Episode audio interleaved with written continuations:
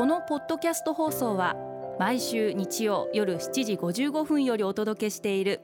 毎日に夢中感動プロデューサー小林翔一を再編集した特別版です。放送で収まりきらなかったアルビオン社長小林翔一さんが大切にしている感動のポイントをどうぞお楽しみください。アルビオンの小林翔一です。内容の濃い話って感動じゃないですか？実はコロナ禍で、えー、海外はもちろん国内出張にも行けなくてもちろん会食もほとんどなくなってしまったんですが以前は私6割ぐらいは出張に行ってましたんで、まあ、在宅勤務も含めて、えー、こんなに東京にいたこともなくてそういった意味で会社のいろんな今までほとんど話したことがないメンバーと話す機会もすごく増えて逆にそれは今回すごく良かったなこの1年コロナ禍を振り返ってすごい良かったなと思っています。っていうのは例えば中国の薬事法の担当の方の話聞いててあ日本とはこんなに違うんだってことを改めて分かりましたしこんなに厳しいんだこんなに担当者って苦労してるんだってこともその時初めて分かりましたしその詳しさはもちろん当たり前なんですけどこう分からない私にどうやったら理解してもらえるかっていうことの工夫だったりとか話し方だったりとか説明の仕方だったりとかっていうのが素晴らしくて本当に聞いてたし途中で感動してしまってでもそれってやっぱり出会って話さなければ分からないことでやっぱそういうことって会社ってきっとあるんだろうなと思っていてやっぱだからこそ私は管理職ってすごい大事だと思っていてちゃんとそういう人を見てあげる。そして理解をしてあげて結果最後評価をしてあげる。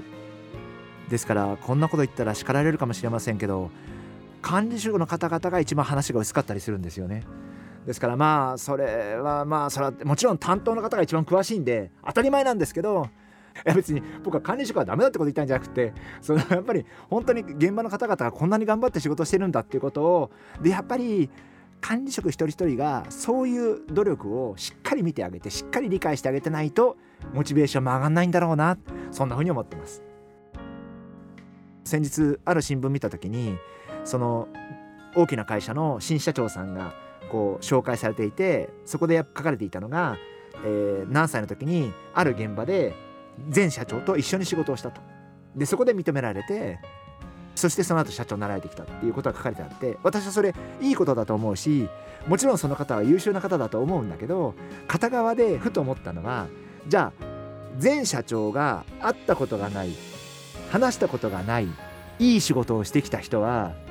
どうなのかな？その人たちから見るとどうなのかなっていうことをすごく思いました。ですから全社員平等にコミュニケーションを取るってことは現実的にはできないんですけどでもやっぱり本当に大事なことはなるべくそうやって本当にいい仕事をしてる方々を見つけてあげたいし見てあげたいし、えー、聞いてあげたいしっていう、まあ、そういうことをぜひこれから気をつけていきたいな、まあ、そういった意味で、まあ、組織もすごく大事なんじゃないかな。やっぱそういうことをしっかり見れる組織をどうやって作ったらいいんだろう。そんなことをいつも考えてます。毎日に夢中感動プロデューサー小林翔一ではあなたからの仕事のお悩みを受け付けています。